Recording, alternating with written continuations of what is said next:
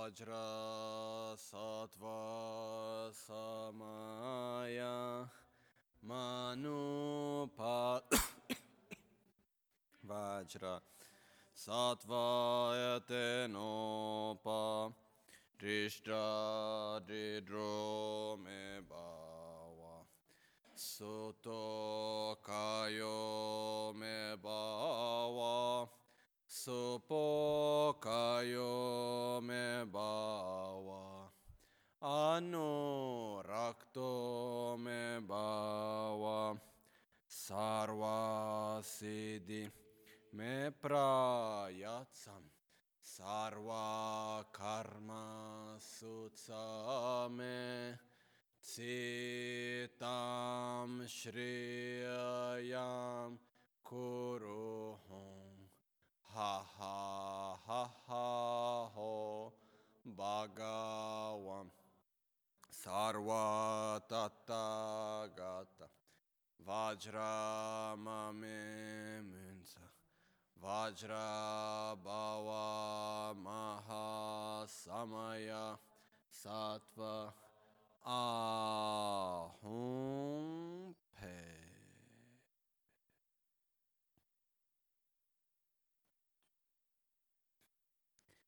neni sheja negi gyuni pangchala terne topcha meni tembar chawatar dunga gyudan tegokpa dan teshin lam sheja pangcha rikpar chashin tembar cha so once we have understood the fact that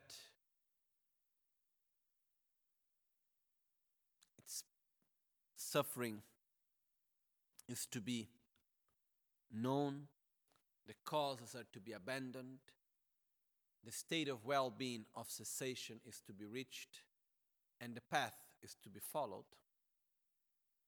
As we have read the text from the Uttara Tantra that says, from Buddha Maitreya, that says, sickness is to be known, the causes, its causes are to be abandoned, the state of well being is to be reached, and the medicine is to be followed.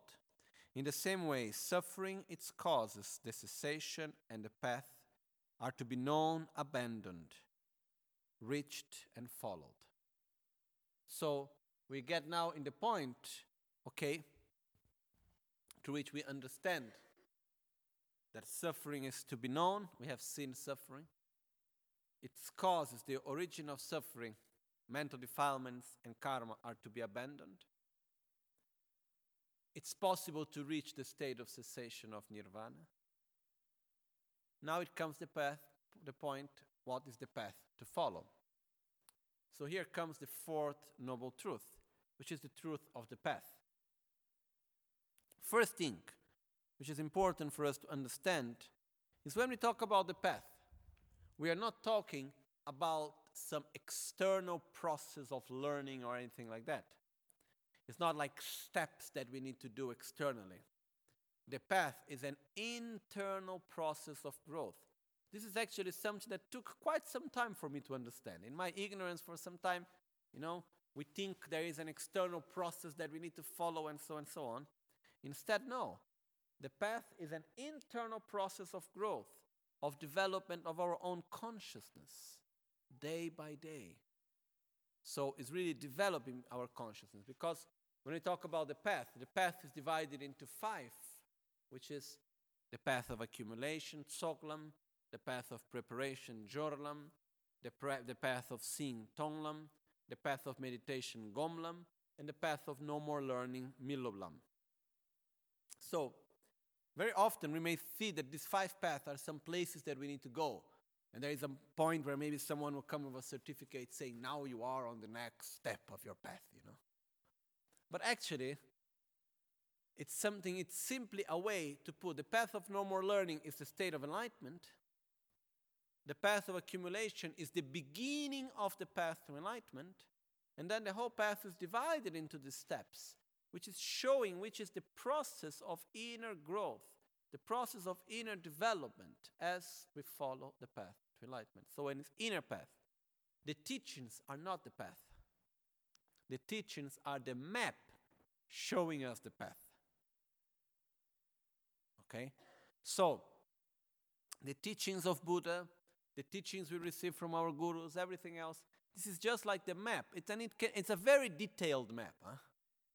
which is showing first you do this, then you do that, then you need first to develop love towards yourself, then you need to develop love towards others. To develop love towards yourself, first of all, you need to recognize the preciousness of this life, then you need to see the certainty of death, then the certainty of the uncertainty of the moment of death, then you need to see the law of karma, and so and so on. It goes on and on. It's very detailed the way how the map is.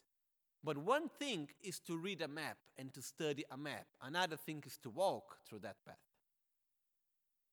So the map and the guidance is one thing. The f- to follow the path, the actual path is something else. So the teachings are like the map, are like the guidance. All the um,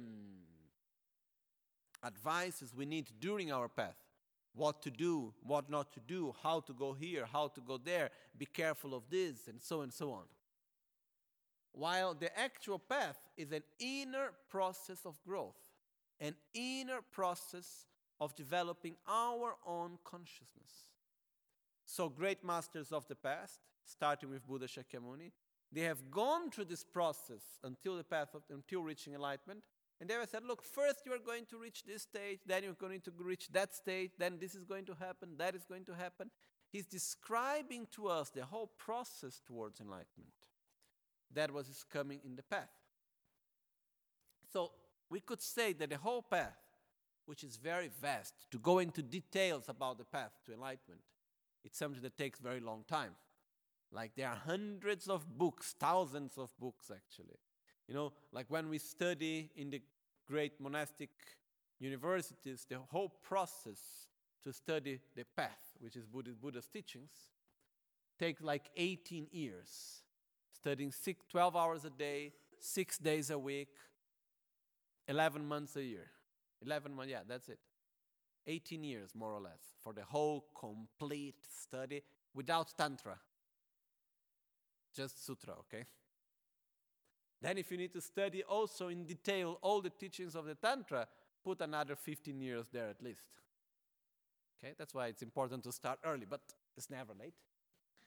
Uh, the point is that we can actually take all these teachings and it's possible to bring all of them into three main aspects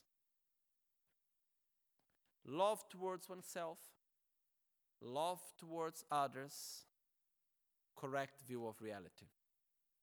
All the teachings of Buddha, they all get uh, condensed, res- resumed into these three main aspects. So the whole path is basically first love towards oneself, which means to understand the need to reach enlightenment, to be free from suffering, and to really wish it for oneself is like to say, I don't want anymore to continue into the cycle of suffering. I simply cannot do anymore. It's enough. No, basta, enough. I don't want anymore to continue trying to be happy in a way that I know that it's not going to work out. And then I react with desire and attachment and anger and so and so on. That's enough. So it's like falling in love with liberation from samsara. To fall in love means to have such a determination that at day and night, what I think about? To be free from suffering, to be free from the cycle of samsara.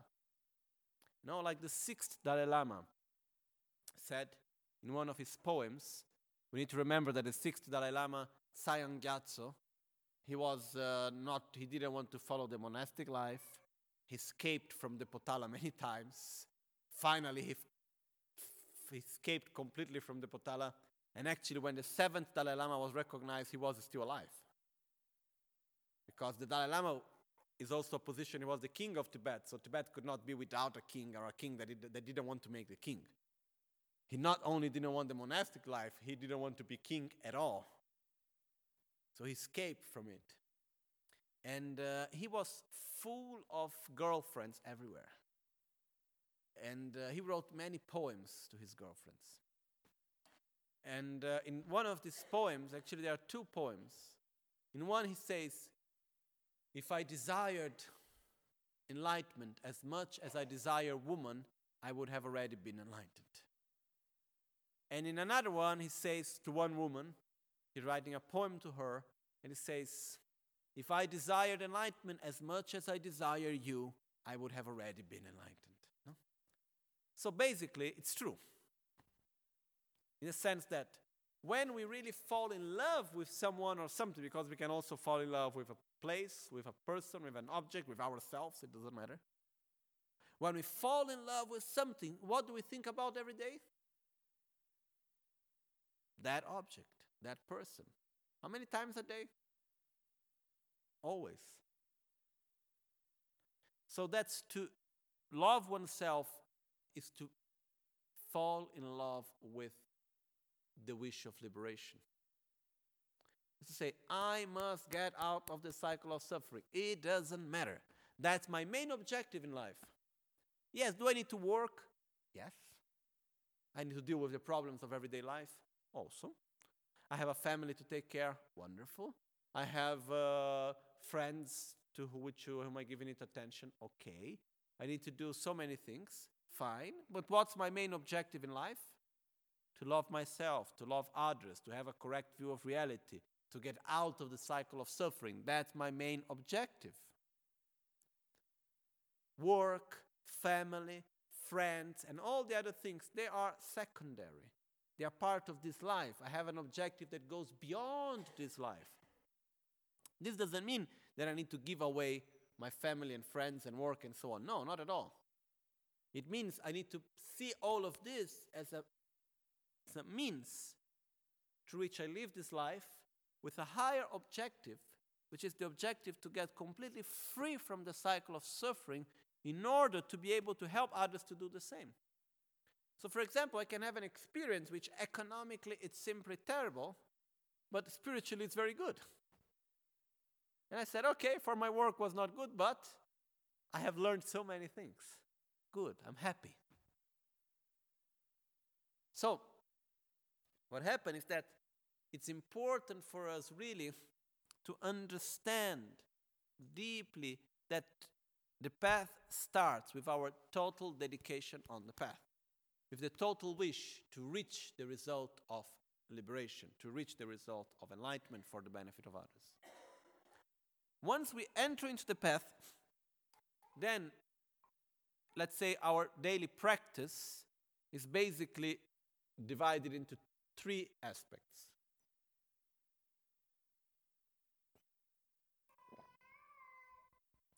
which are called in Tibetan Te Sam Gomsum, which means listening, comprehending, and meditating. So, to listen means to learn. For example, the fact that it's not good to react with anger. I must learn anger is not good for myself. Why?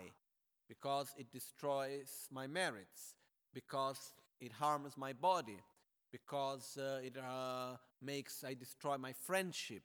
So many reasons why actually anger is not good. It doesn't resolve any problem. It makes just more suffering and so and so on. We can, like in the sixth chapter of the Bodhisattva Charyavatara, there are 134 verses explaining to us why we shouldn't get angry. No? So, first I listen. I read, I listen. I receive the information. Second step, I comprehend which means I go, by, I put myself into a state into which I have no doubts at all that anger is not good for me. I reach in a state in which I have no any more doubts that there is no reasons why I should be angry. Conceptually, I am sure about it. Third step, I reach a state in which I start to meditate about it, which means I familiarize myself about it. I go actually to reflect upon it again and again and again and again. Because the, when I reach the second step of comprehending, I know that I shouldn't get angry, but I still get angry. Why? Because between the head and the heart, there is a big distance. It's not enough simply to understand. It's not enough simply to say, Yes, I know. No? It's like sometimes we talk to people and we say, You shouldn't do this. Yes, I know. That is in that way. Yes, I know. Why don't you don't do? Why you so why you continue acting in this way? I don't know. so the point is that from understanding to realizing, there is a big difference. There is a big distance in between. And we need really to take some time on this process. That's where comes the meditation. That's where comes familiarizing ourselves.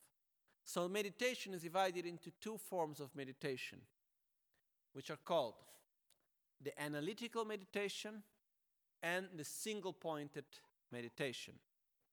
Analytical meditation doesn't mean we need to do seated. It's also possible to do as we sit down. But it can be, for example, when we study in the monasteries, we study while we do debating. It's a form of analytical meditation. We take one subject and we analyze it deeply, concentrating on it. And we do it while there is a lot of movement. When we do debate, we clap our hands. We do a lot of movement also, you know. It's not something you know, for those that have never seen a debate, some may think monks doing debate in the monasteries.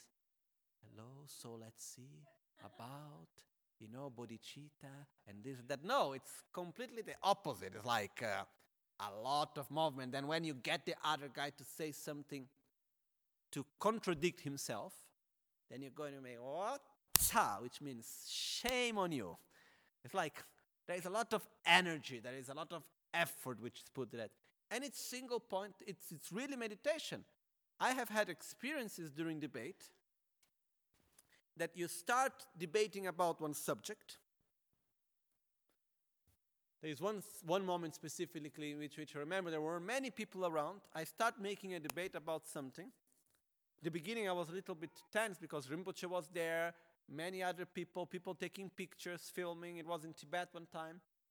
After some time, not very long time, it was a debate about bodhicitta. I was making the debate. After some time, you don't see, I was not seeing anymore the people around me. I was not being aware anymore of the pain of my hand hitting, you know. I was not even more perceiving the person in front of me. The only thing in my mind was the subject of which I was discussing, was the logical path of, ana- of analysis. Nothing more. You don't listen to other things, don't feel other things, no cold, no heat, no nothing. When you finish the debate, you know, then you feel the hands are painful, all red, burning, and you see all the things around, and then you, well, you like get back to reality somehow. It's a very wonderful experience. And this is what we call analytical meditation. You enter into an analysis, and there is nothing more than the analysis itself going deep into it. This actually helps a lot in order to understand better things. Because when we analyze something deeply, even things that we already know, this is an important thing to understand. The analysis are, is not necessarily only for what we don't know. This we are still in the process of comprehending. Once we have already reached it, we need to repeat it again and again in order to, to develop it each time more spontaneously. It's like the concept that 2 plus 2 is not the same thing as 4. 2 plus 2 is one thing, 4 is something else. The result of 2 plus 2 is 4. But it's not because I can see and understand 2 plus 2 that necessarily I see 4, and it's not because I see 4 that I see 2 plus 2. Okay? So what happens is that we need to take a whole process of analysis. For example, the preciousness of human rebirth. When we realize it, we feel joy. We feel spontaneous joy by the simple fact of being alive. But to reach that, we need to reflect again and again of how and why this human life is so precious. And by doing that again and again, it reaches to a point where it becomes each time more logical, more spontaneous. It's like the example if we take this bell, okay? You look at the bell, one minute, Can you imagine the bell? Yes. But if I start taking the bell and describing it and analyzing it details by details, it's about 17 centimeters high. It's made out, two, out of two parts that you can make, take them apart. There is a face, which is the face of Prajnaparamita, which symbolizes wisdom. There are nine spokes. There are the syllables representing the five Dhyani Buddhas and the five great mothers, which are the five aggregates and the elements. Uh, inside there is Om Ahom, representing pure body, speech, and mind. Listen carefully to the sound of the bell, you know? And like this, I can go on and on and on describing the bell. The bell should be used in the left hand because the left side represents female energy, which is connected to wisdom, and the bell symbolizes wisdom. When you play the bell, you listen to the sound, which symbolizes emptiness because it exists, but you cannot grasp at it. Okay, and we can go on and on and on describing the bell. And I can talk about the material, I can talk about the history, where it's coming from, who brought it here, how it was made, and so and so on. The more I describe the bell, when you try to imagine it, it gets more clear, no? We can imagine it much better. And if after analyzing the bell throughoutly, in details, if I fix myself in it, and I remain there for one hour, only looking at it, nothing more.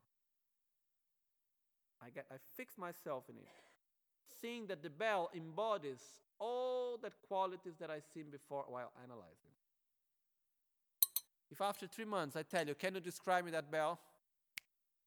It's easier. So, our mind has a very special quality, which is one of the main aspects which are used in meditation, in the whole path to enlightenment, which is the fact that we are not able to develop two directly opposite thoughts at the same time.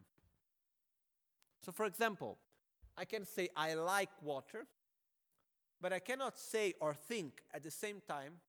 I cannot think at the same time I like water and I don't like water. We can have many contradictions, but not two direct contradictions simultaneously. It's not possible. So, in order for me to eliminate the mind that says, I don't like water, what do I need to develop? I like water. So, this is a problem I had in the past, okay? For some reasons, I don't know why, when I was about five, I was one day drinking water at my father's house, and I suddenly said, I don't like water. And since that time, it took quite a long time until for me to change idea. Then I, I need to start saying, okay, water is good for me because of the kidneys, because of this, because of that, etc., etc., etc. It took quite a long time until for me to reach the point I like water. So, it's a process through which we go only by analyzing and repeating again and again until we are able to develop that state of mind. When it fades away, the other one comes back because we are conditioned by the other one. Then we need to generate it again. And then it fades again. Then we generate it again. And slowly, slowly, it becomes easier and easier to generate such states of mind. For example, patience, love, compassion, generosity, humility, and so on and so on. So, basically, what we do is that first we listen, then we comprehend, then we familiarize by analyzing and by single pointed concentration. Once we complete the analysis, we stay on the final conclusion of the analysis as long as we can. Okay? So, the very important aspect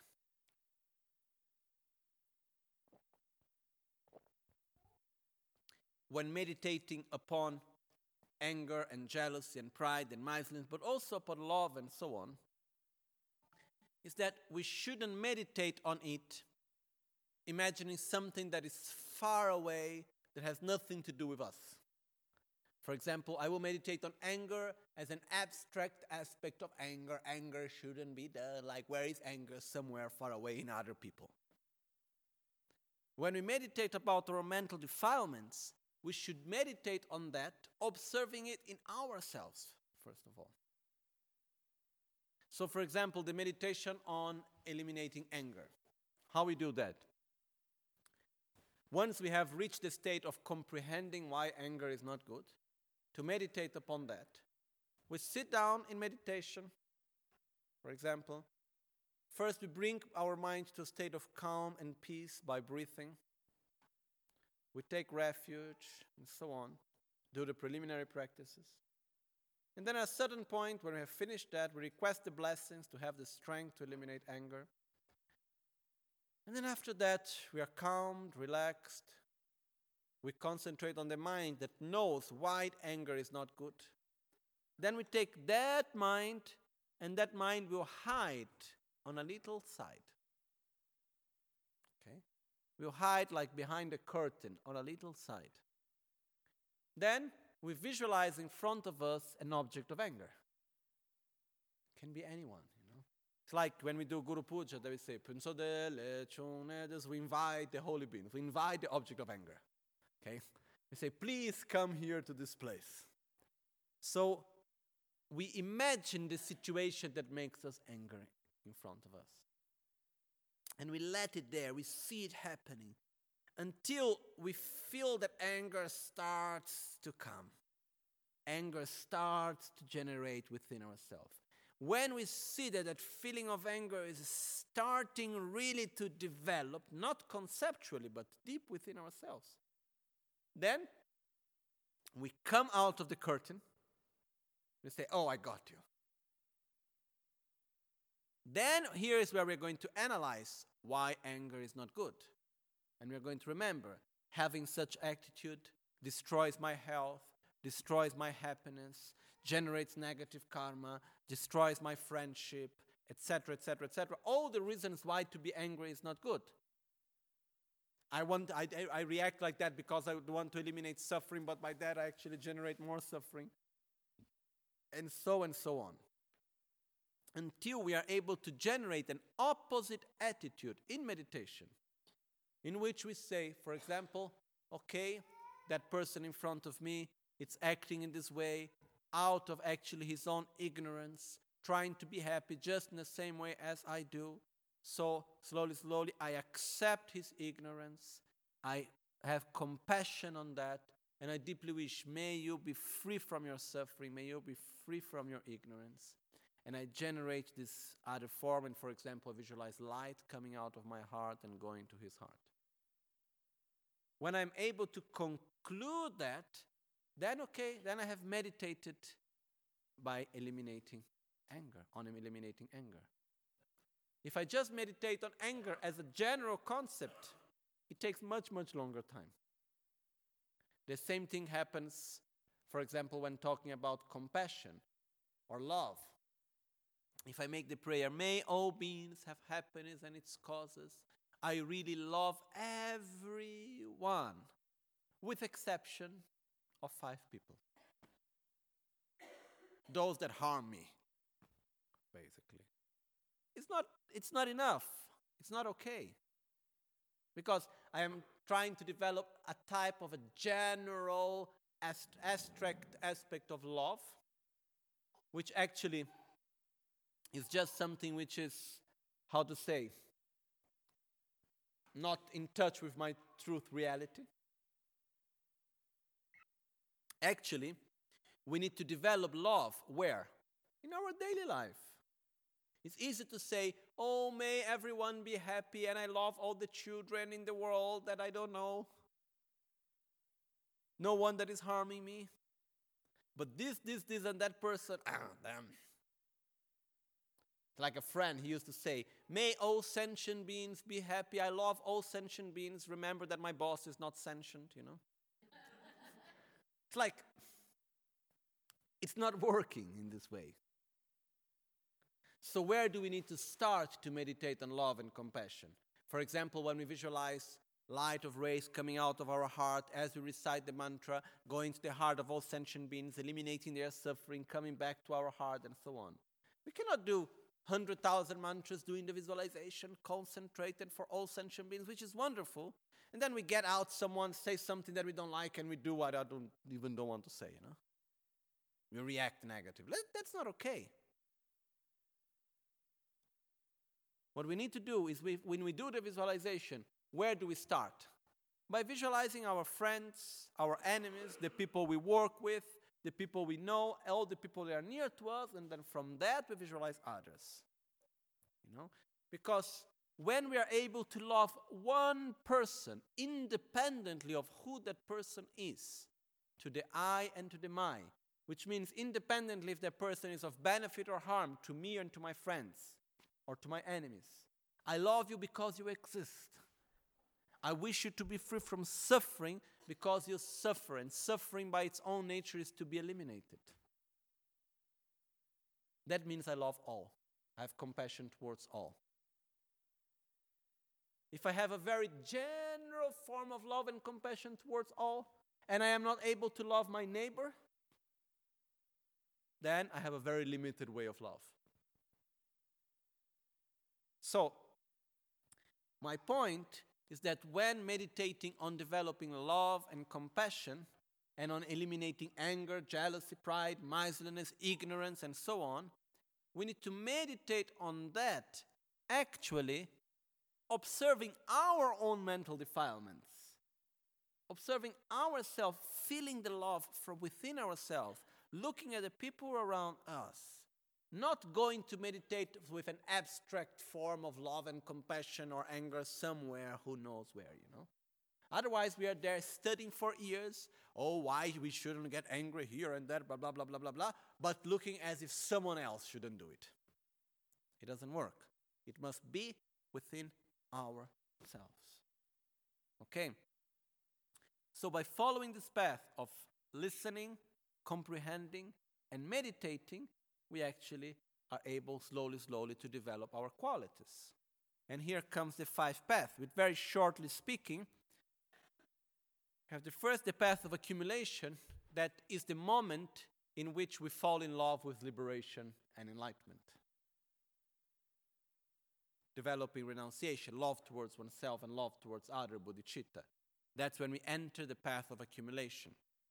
The other four paths are taught in relation to the correct view of reality, which means the path of preparation is when, after having attained a perfect understanding about the correct view of reality, in the moment that we are able actually to um, have a state of meditation of vipassana, which means pure concentration, which brings a state of great bliss, of joy to the body and to the mind. And while we keep the perfect concentration called samatha, one little part of the mind is able to analyze that same object of meditation, and through that analysis, it brings also great bliss. That means vipassana. When that state is reached in relation to the correct view of reality, we reach the state of the path of preparation. After that, by familiarizing oneself with that state, it's possible to have a direct, spontaneous, non conceptual experience of the correct view of reality, of the lack of inherent existence. And this is called the path of the vision. Once we get out of the state of meditation in the path of the vision and we, on the, and we, and we enter the next step of meditation, we enter the path of meditation. Actually, when realizing the path of seeing, uh, one get, gets out of samsara. Because when having a direct experience of interdependence, or actually of the lack of inherent existence, ignorance is eliminated. But there are still the imprints of ignorance. And here, the, these imprints are eliminated by meditating more and more. And here enters what is called the path of meditation. The path of meditation is divided into nine steps, which are called the nine bhumis. The first bhumi is the path of seeing. Then there are still other nine bhumis, which are the stages of eliminating the imprints of ignorance. Okay? All these five paths are very detailed, explained in all forms of details. Okay, we don't go into that right now. And by the end of that, once the ignorance and the imprints of ignorance are eliminated, it's reached the path of no more learning. Okay? So, this is, in very few words, the process of the path. The important thing for us is to understand that our path is nowhere else than here, right now. In every word we say, in every prayer we make, in every thought we have, every time we sit down to meditate, every time we receive a teaching, every time we reflect upon it, that's where the path is found. And remember that the teachings that we receive, the books that we read, the sadhanas that we have, all of these are like maps showing us how to follow the path that we do where in our daily everyday practice okay? So the path to enlightenment is a full-time job. Every day all the time look at one's own mind. Be, a, be aware of one's attitudes how to act how to think. Generate compassion generate love generosity humility concentration, wisdom. Okay, eliminate anger, jealousy, pride, miserliness, and so on and so on. So, this is a constant practice that we do in our daily life. So, this is basically the path to enlightenment. Okay. The point on the path, we need to see that the actual path, just to conclude, I don't like to leave it open like this. Just to conclude, once we enter the path, there are two ways of being on the path of Buddhism on a philosophical way and on a spiritual way. We can be on both or on one or another. We enter the spiritual path when we take refuge, when we are sure that we want to follow this path, when we say, Buddha, please show me the path and I will follow. I take refuge in the Buddha that shows me the path. I take refuge in my own potential of enlightenment. I take refuge in the Dharma, the path to follow. I take refuge in my daily spiritual practice. I take refuge in the Sangha, the spiritual community that helps me in my path. I take refuge in my own ability of helping others. I take refuge in the Guru, who is the embodiment of Buddha, Dharma, and Sangha. I take refuge in my own capability of developing such qualities within myself. When we do that, we enter the spiritual path of Buddhism. And uh, we can follow Buddhism as a spiritual path without really understanding Buddhist philosophy. Or we can understand Buddhist philosophy and follow it without really dedicating ourselves deeply from our heart. The best is to unite both. So when we talk about the path from the philosophical point of view, it's mainly based on four principles, which are called in Tibetan Tawakata which are duche tamche sakche tamche dungawa che tamche tongshinda meba nyangele debe shiwa. All composed phenomena are impermanent, which means that everything that depends on causes and conditions is impermanent, is constantly in transformation. And we are not able to perceive that because we are attached to our mental images through which we relate to that object that are actually permanent. So we create a constant confusion between the mental image, which is a general meaning, of the object. For example, the flower that I see in front of me. I have the mental image of the flower and I have the object. And I think that they are the same. But the point is that the mental image is permanent while the flower is constantly changing. So when the flower changes to a point that it cannot sustain anymore my mental image, at that point, I understand that it changed and I suffer. So, all composed phenomena, all phenomena that depend on cause and conditions, are constantly in transformation, are impermanent. And because of that,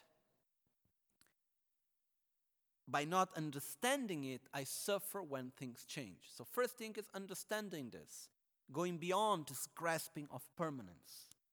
Second, all impure phenomena are of the nature of suffering, which basically is the concept of the second noble truth of origin of suffering, which says that anything, it, if that is contaminated by selfishness, anger, jealousy, pride, desire, and so on, it will bring suffering. So it's saying suffering comes from within and not from outside. Third, all phenomena are empty and lack of an inherently existing self, which means that all phenomena are interdependent. Nothing exists out of its own characteristics. And fourth, beyond suffering, there is peace. It's possible to reach nirvana, which means to go beyond suffering. This is the third noble truth of cessation. Okay? So these are the four bases of Buddhist philosophy, which is not something that we should just keep as a general understanding. We should go deeper and deeper into these four points. Now we are just going very quickly through them. But we should bring it to our daily life. Okay? And just to conclude the aspect, the fourth noble truth of the path, there are four aspects of wrong understanding about the path that we should abandon, and four understandings that we should cultivate, which are um, Tarlam Yeme Zimpa, to apprehend that the path to cessation does not exist. First wrong view. Second, Dagme Gomba Lam to Mirikpa Zimpa, to think that the path of meditating on the correct view of reality is not a path of cessation. Third wrong view, something some to believe that it's enough just to have some states of meditation whereby going deeply into meditation we can block suffering momentarily to think that this is the path to eliminating suffering which is not enough. Because one thing is to block momentarily suffering another thing is to eliminate the causes of suffering. And fourth, uh, dunge dokpe, chechen to cheba lam to think that there is no path able to eliminate suffering. These are the four wrong views. The antidote for these four are lam rikpa drubangejing, to understand that the path is a path which takes us to enlightenment, that is consciousness, that is perception in the sense that is the development of the antidotes of our mental defilements. That is, obtainment is realization because it actually makes us to realize the true nature of our mind, which is realizing our own interdependence and eliminating our mental defilements. And it is elimination because through the path we can eliminate completely our mental defilements. So the path is a path towards alignment. It's a consciousness that by developing the antidotes is realization because gradually we'll realize stages of mind which we gain realizations like love and compassion and wisdom. And it's also elimination because as we eliminate our mental defilements, they do not grow again, such as ignorance and attachment and so on. Okay?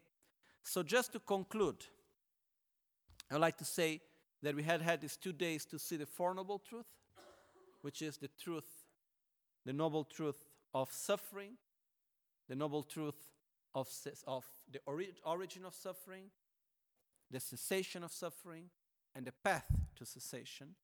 But it's very important what I say is like, please don't learn and study the Four Noble Truth as something just to be known.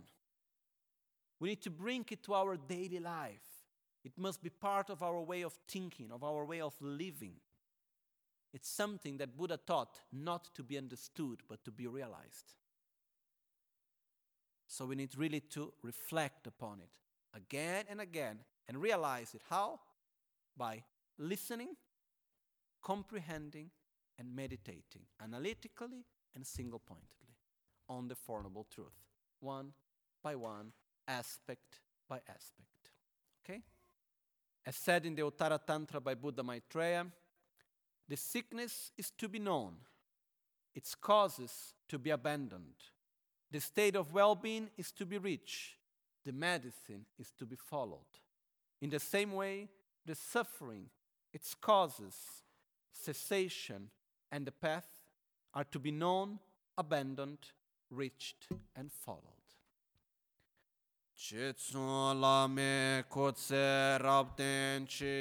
namkar chinle chochur gepa dang losan tempe dreme sasum ge Drowe munse tautu ne gyorchi.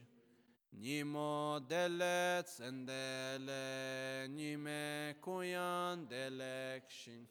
Ninsen taktu delekpe, kuncho sumge jinge lo. Kuncho sumge ngodrub tsol, kuncho sumge trashish. At dawn or dusk, at night or midday, may the three jewels grant us their blessings. May they help us to achieve all realizations and sprinkle the path of our lives with various signs of auspiciousness.